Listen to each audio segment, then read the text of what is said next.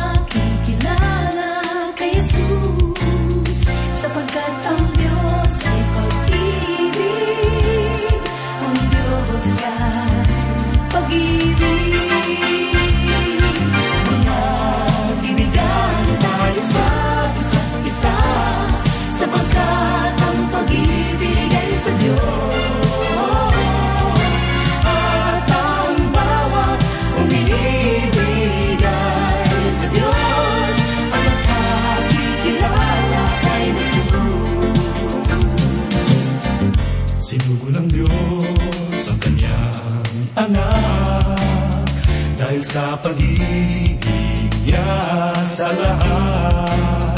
Ito ang dakilang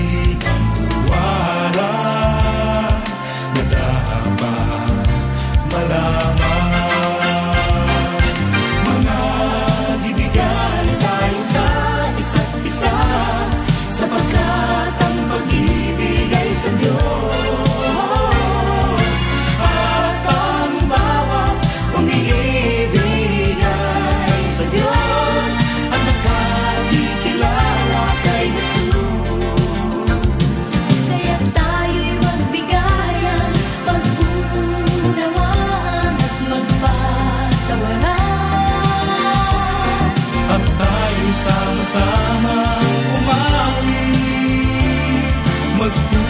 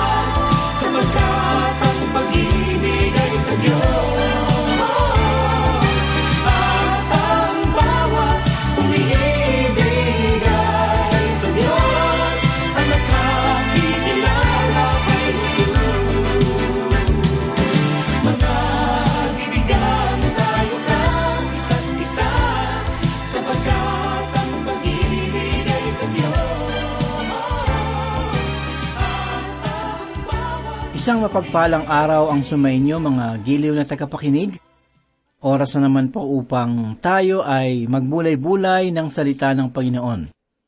Ating ihanda ang ating puso't isipan sa mga katotohanan na masusumbungan sa banal na salita. Pastor Dan Abangco po, ang inyong tagapanguna. Sa araw na ito, atin pong pagbubulay-bulayan ang Santiago 2, isa hanggang labing tatlo. Sa unang talata, ganito po ang ating ah, mababasa. Mga kapatid ko, huwag kayong magkaroon ng pagtatangi habang tinataglay ninyo ang pananampalataya sa ating Panginoong Heso Kristo, ang Panginoon ng kaluwalhatian. Si Jesus at si Santiago ay magkapatid lamang sa ina. Subalit tinawag ni Santiago sa buong pangalan si Jesus. At tinawag din niya itong Panginoon ng kaluwalhatian. Narito ang malakas na patunay ng pagkadiyos ni Kristo. Wala na akong iba pang alam na tao na maaaring magsabi kung sino si Jesus. kundi ang kanyang nakababatang kapatid na lumaking kasama niya sa loob ng isang tahanan. Sa totoo lang, ay mas mabuti ang kalagayan ni Santiago na magsabi kung sino si Jesus kaysa sa mga dalubhasa na nasa loob ng mga silid na nag-aaral lamang tungkol kay Kristo. Wala sila sa tunay na katotohanan.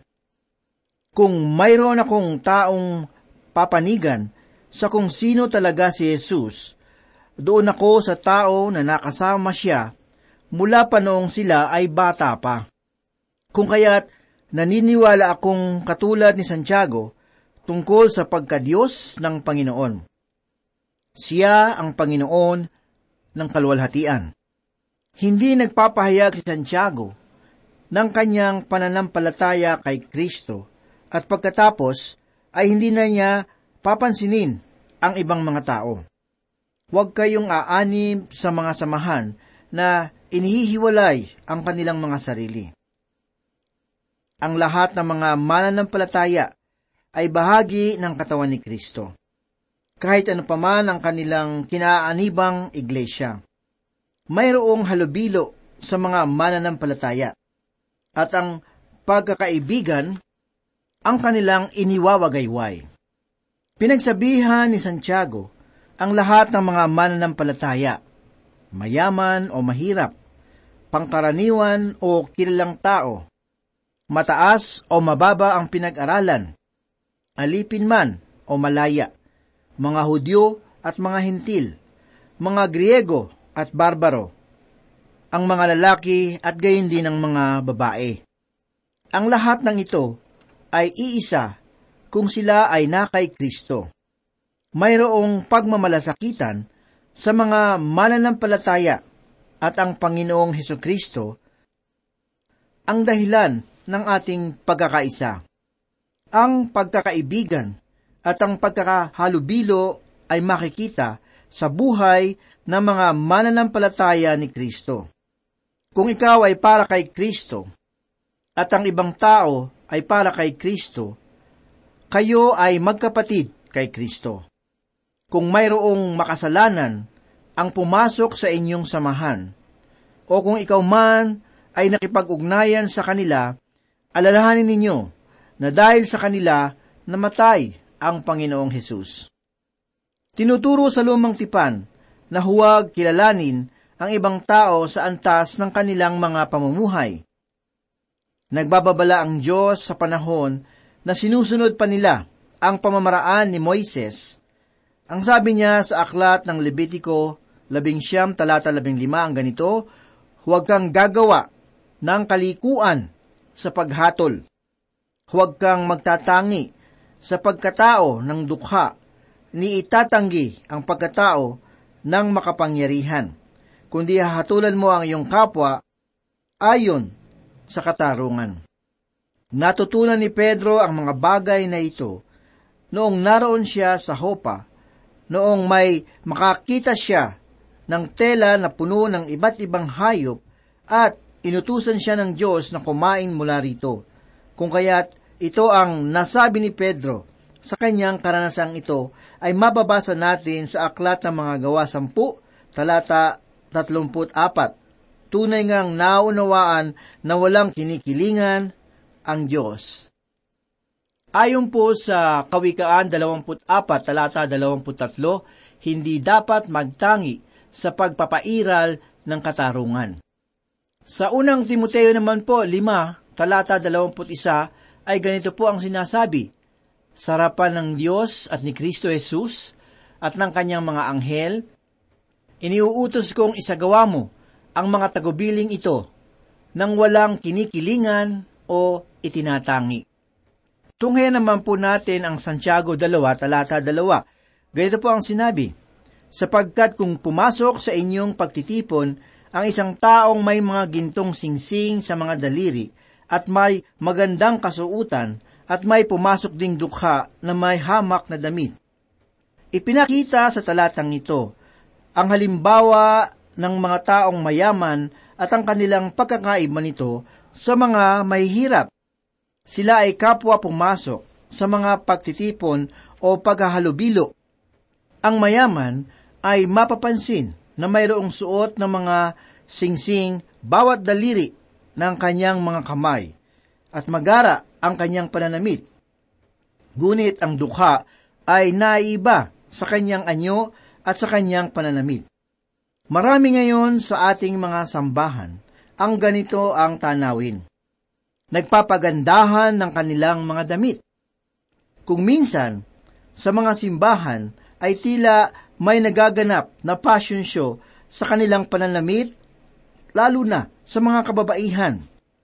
Pumapasok ang taong mayaman na tila mayroon pang mga trumpetang tumutunog sapagkat tila nagkaroon pa ng parada sa kanyang dinaraanan. Parang siya ang tinutukoy ni Jesus sa kanyang talinhaga tungkol sa mahirap na si Lazaro at ang mayaman. Mababasa natin ito sa Ebanghelyo ni Lucas, labing anim, labing siyam. Sinabi ni Jesus, mayroong mayaman na nagdamit ng mamahalin at saganang-sagana sa pagkain araw-araw. At sa iba pang panig naman, ay mayroong ding sinabi si Santiago tungkol sa isang taong mahirap at pumasok sa pagtitipon na luma ang kanyang damit at marahil at hindi maayos ang kanyang anyo. Maaring malinis subalit makikita sa kanyang damit ang kahirapan ng buhay. Marahil ay hindi maayos ang kanyang mukha at wala siyang damit na pansamba. Inilagay ni Santiago sa iisang talata at ipinakita niya ang kanilang mga pagkakaiba. Sa masaganang pamumuhay ngayon, humahanap tayo palagi ng pagkakataon upang makapagbihis ng magaganda at kadalasan ay ginagawa nating dahilan ng araw ng pagsamba upang magbihis ng magara. Sa Santiago 2, talata 3 ay ganito po ang sinasabi, At inyong pinansin ang may suot ng damit na maganda, at sinabi, Maupo ka rito. At sa dukha ay iyong sinabi, Tumayo ka riyan, o maupo ka sa tuntungan ng aking mga paa. Parang sinasabi sa talatang ito, na walang halaga ang mga mahihirap sa mga sambahan. Sa ibang lugar sa Amerika, mayroong pagkakataon na kakaunti lamang daw ang umuupo sa harapan ng simbahan at sila ang mga mayayaman. Subalit, puno naman ng tao sa gawing likuran sapagkat napakarami ng mga taong mahihirap noong panahong iyon. Hindi ko alam kung may nagpupunta pa sa gayong mga simbahan ngayon ay wala na nga ang mga ganitong uri na nangyayari sa mga simbahan. Subalit mayroon namang mga maliliit na samahan sa mga upuan na kung ikaw ay baguhan at naupo sa upuan ng mga maliliit na samahan ay hindi ka rin nila pinapansin. Sa Santiago 2 talatang 4, ganito po ang sinabi, Hindi ba kayo'y gumagawa ng mga pagtatangi sa inyong mga sarili at magiging mga hukom na may masasamang pag-iisip. Pagkatapos sa gumawa ni Santiago na isang halimbawa, nagtanong siya at sinabi niya, Hindi ba't ganun din kayo? Papaano nga ba naman maging hukom ang isang tao na gumagawa rin ng hindi mabuti? Madalas na humahatol tayo sa mga tao sa ating paligid. Ang hindi natin alam ay katulad din natin siya.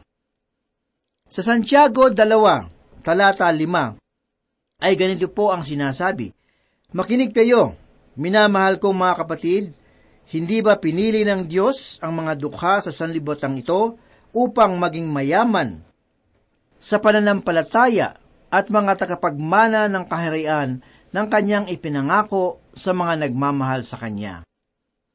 Kinakausap ni Santiago sa talatang ito ang mga mananampalataya. Tinawag niya sila ng mga kapatid. Madalas na hindi pansinin sa mga simbahan ang mga mahihirap na kapatiran. Ngunit ang hindi natin nalalaman ay maaaring sila ang pinakamayaman sa pananampalataya at mga tagapagmana ng kaharian na ipinangako ng Diyos sa mga nagmamahal sa Kanya. Maraming pahayag sa Biblia tungkol sa mga mahihirap. Malinaw na makikita ito mula sa aklat ng Henesis hanggang sa aklat ng pahayag na mayroon siyang pagmamalasakit sa mga mahihirap. Kaibigan, kahit saan ka man makarating, na panig ng daigdig, madalas na hindi pinapansin ang mga mahihirap, habang ang tao ay nasa likas niyang kalagayan at hindi pa muling ipinapanganak at naging mga anak ng Diyos, patuloy na mawawalang halaga ang mga mahihirap. Ang tanging pag-asa nila ay si Kristo. Pakinggan natin ang salita ng Diyos.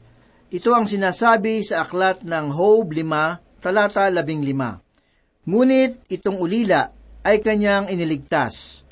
Tulong niya ay laging laan sa mga mahihirap. At sa Job 36, talata 15, ay ganito po ang sinasabi. Ang tao'y pinahirap ng Diyos upang bigyang aral, at ang kanyang pinagdurusa upang mabuksan ang pananaw. Mababasa naman natin sa aklat ng mga awit siyam, talata labing walo ang ganito, sapagkat ang nangangailangan ay hindi laging malilimutan, at ang pag-asa ng dukha ay hindi mapapawi magpakailanman. Mababasa rin natin sa aklat ng awit 68 talatang 10 ang ganito, Ang iyong kawan doon ay nakatagpo ng tirahan.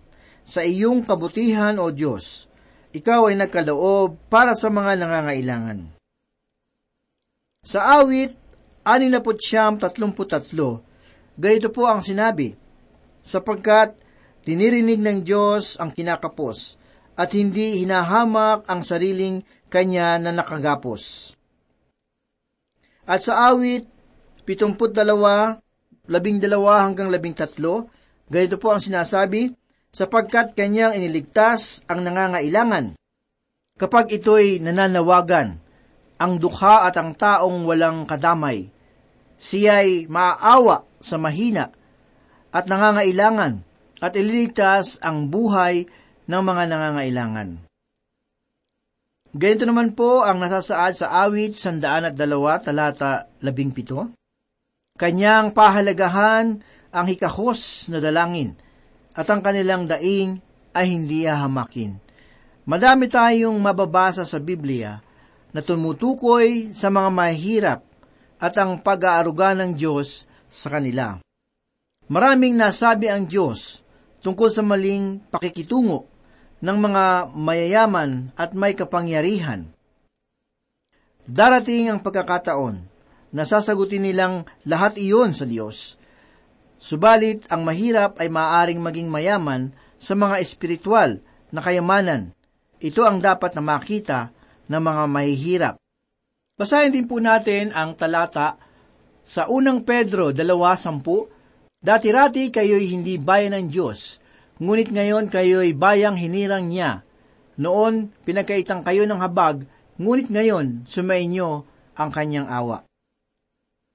Sa Deuteronomio, pito, talata anim, kayo ay bansang nakatalaga kay Yahweh. Hinirang niya kayo sa lahat ng bansa upang maging kanya. At sa atin ngang pakikipag-isang ito, hinirang niya tayo bago pa nilikha ang sanlibutan upang maging banal at walang kapintasan sa harapan niya dahil sa pag-ibig ng Diyos. Tunghayan naman po natin ang Santiago 2, talata 6. Ngunit inyong hinamak ang dukha. Hindi ba ang mayaman ang umaapi sa inyo at kumakaladkad sa inyo sa mga hukuman? Sa maraming pagkakataon, ay hindi nagiging tapat ang ilang mamamayan sa mga mahihirap. Halos taon-taon ay nagpupunta sa atin ang mga politiko at nangangako sa atin na tutulong sila at maglilingkod sa mahihirap. Kahit na anong politikal na samahan sila nakapanig, pareho lamang ang kanilang mga sinasabi. Kung ganito man ang aking sinasabi mga kaibigan, ay dahil sa ako ay pinanganak na mahirap at hanggang ngayon ay hindi pa malayo ang aking narating. Sa mga panahong iyon ay nakita ko kung papaano ginagamit at pakitunguhan ang mga mahihirap. Ang tanging pag-asa ng mga mahihirap ay ang Panginoong Heso Kristo. Sa Santiago 2, talata 7, ganito po ang sinabi, Hindi ba sila ang lumalapastangan sa mabuting pangalan na itinawag sa inyo? Kapatid, kung iyong nilalapastangan ang mahihirap, ay nilalapastangan din ninyo ang pangalan ng Panginoon. Sa Santiago 2.8, ganito po ang sinabi, Mabuti ang inyong ginagawa kung tunay na inyong ginaganap ang kautusang makahari ayon sa kasulatan. Ibigin mo ang iyong kapwa na gaya ng iyong sarili. Kung nais mong bigyang kaluguran ng Diyos, sundin siya at tuparin ang iyong mga pananagutan. Malinaw ang sinabi ni Santiago na ibigin mo ang iyong kapwa na gaya ng iyong sarili. Sa unang Pedro 1, talata 22, Ngayon, malinis na kayo dahil sa inyong pagsunod sa katotohanan, ano pat nagahari na sa inyo ang tapat na pag-iibigan bilang magkakapatid, naway maging maalab at taos sa puso ang inyong pagmamahalan. Sa Juan 13.35, ganito po ang sinabi, kung kayo'y mag-iibigan, makikilala ng lahat na kayo'y mga alagad ko. Sa Santiago 2, talata siyam, ganito po ang sinabi, Subalit kung kayo'y nagpapakita ng pagtatangi, kayo ay nakakasala, at kayo'y inilalantad ng mga kautusan bilang mga lumalabag. Ipinagbawal ng kautusan ang pagtatangi sa pagitan ng mga mayayaman at mahihirap. Marahil ay magsasabi na hindi naman ako pumapatay o nangangalunya. Pakinggan natin muli ang sinabi ni Santiago sa Santiago 2, talata 10. Sapagkat sinumang tumutupad ang mga kautusan, subalit lumalabag sa isa, ay nagkakasala sa lahat. Hindi sinasabi ni Santiago na kapag nilabag mo ang isang kautusan, ay nilabag mo na ang lahat ng kautusan. Sinasabi niya na ikaw ay nagkasala dahil sa nilabag mo ang kautusan, kahit na anong kautusan. Maaaring sabihin ng isang mananampalataya na nasa loob ng kulungan na hindi naman ako nag-abuso ng babae. Hindi ako lumabag ng gayong batas. Totoo, subalit tingnan mo kung nasaan siya. Nasa likod siya ng rehas. Kahit ito paman ang iyong nilabag na batas, ang dulo niyan ay kaparusahan. Minsan ay masama ang ating pagtingin sa mga tao na pumapatay ng kapwa nila bilanggo, subalit huwag na tayong lumayo. Marami ngayon ang malaya, subalit mababa ang pagtingin nila sa kapwa nila malaya. Tayong lahat ay tatayo sa harapan ng Diyos upang ipagsulit ang ating mga gawa. Sa Santiago 2, talata 11, ganito po ang sinasabi, sapagkat siya na nagsabi, huwag kang mangalunya, ay nagsabi rin, huwag kang papatay. Ngayon, kung ikaw ay hindi nangangalunya, ngunit pumapatay ka, ikaw ay lumalabag sa kautusan. Ang mga lumabag ng kautusan ng Diyos ay lumalabag sa lahat ng kautusan. Sa Santiago 2, talata 12, ganito po ang sinasabi, Kaya't magsalita kayo at kumilos na gaya ng mga taong hahatulan sa pamamagitan ng kautusan ng kalayaan. Ang kautusan ng kalayaan ay ang kautusan ni Kristo. Sabi ng Panginoong Hesus sa Ebanghelyo ng Juan, Kabanata 14, talata 15 ang ganito, Kung ako'y inyong minamahal, ay tutuparin ninyo ang aking mga utos. Ano ang kanyang kautusan? Sangayon sa aklat ng Juan 15 talata 12, ito ang aking utos, na kayo'y magmahalan sa isa't isa gaya ng pagmamahal ko sa inyo.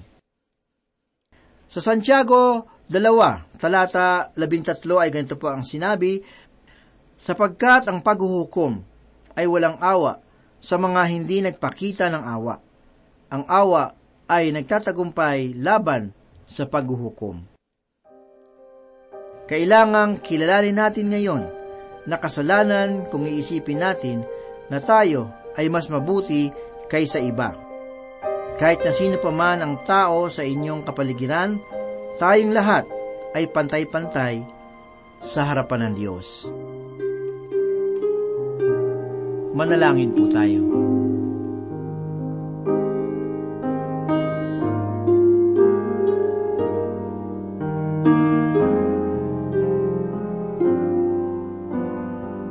Salamat muli, Panginoon, sa pagkakataong pag-aralan at pagbulay-bulayan ang iyong mga banal na salita. Ito po ay nagdulot ng kabusugan ng aming kaluluwa. Ikaw ang gumabay sa amin upang maisabuhay namin ang iyong mga katuruan. Ito po ang aming samot dalangin sa pangalan ni Jesus. Amen. Bigyan mo ako ng pusong laging may awit, hindi nagagalit.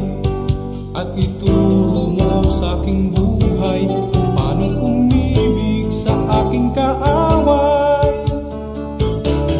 Kahinahunan, kahinahunan,